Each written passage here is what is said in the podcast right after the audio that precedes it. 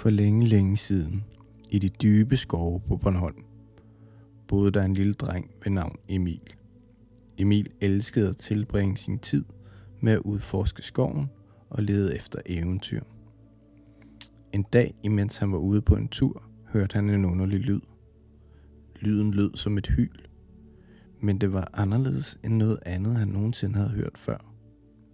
Emil besluttede sig for at følge lyden, og den førte ham dybere og dybere ind i skoven. Indtil det, han støtte på en stor klippeformation og et højt tårn, der kaldes Rytterknægten. Emil havde aldrig været her før, og det var en skræmmende oplevelse for ham.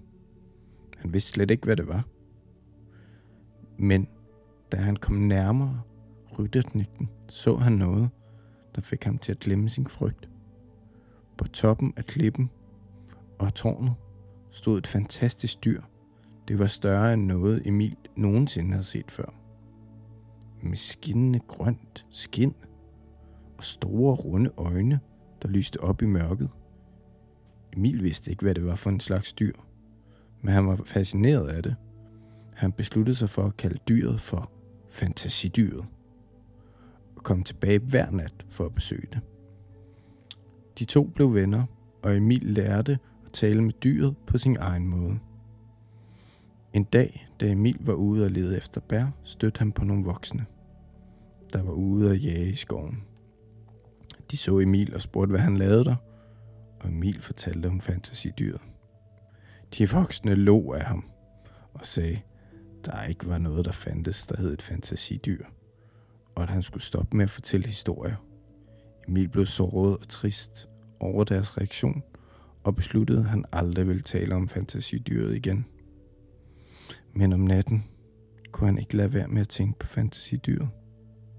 Han vidste, at det ville være ulykkeligt, hvis han ikke kom og besøgte det mere. Så om aftenen besluttede han sig for at gå tilbage til rytterknægten for at besøge fantasidyret. Da han nåede op på toppen, var fantasidyret der ikke. Emil blev bange og bekymret for, hvad der kunne være sket.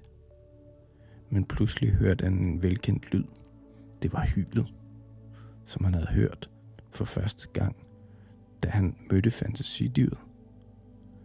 Emil løb hen til lyden og så fantasidyret var fanget i en fælde.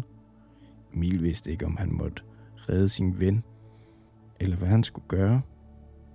Emil løb tilbage til landsbyen for at spørge efter hjælp.